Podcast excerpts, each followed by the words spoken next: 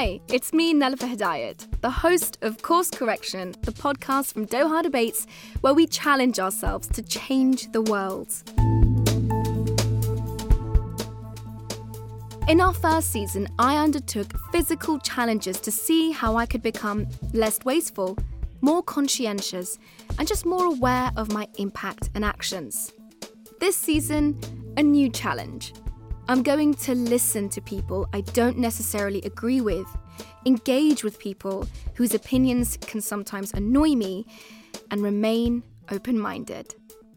That's how I wound up speaking to the godfather of fake news. The majority of the things that I published uh, throughout my publishing career were more on the satire side, but you're right. I may have deceived people at times um, on purpose. A Swedish doctor who opposes lockdowns. You have to balance what you do so that you don't make it worse than what the virus leads to and a French lawmaker who thinks it's an act of feminism to tell women they can't wear the hijab.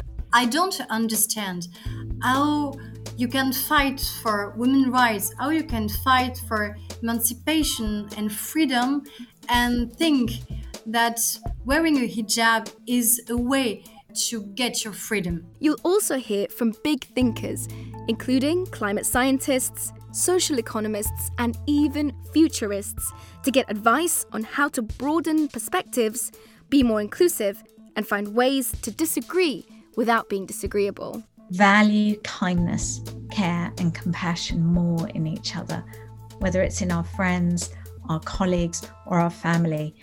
They're absolutely essential if we are to come together again. So, join us for some lively conversations, some thoughtful introspection, and of course, a lot of fun along the way. From Doha Debates, we're excited to bring you Course Correction Season 2, wherever you get your podcasts.